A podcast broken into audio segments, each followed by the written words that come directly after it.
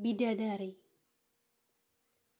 Karena bidadari dunia tak selalu berarti bahagia. Mungkin kesakitan dan kepahitan bahkan lebih mendera. Rin, 22 Desember 2017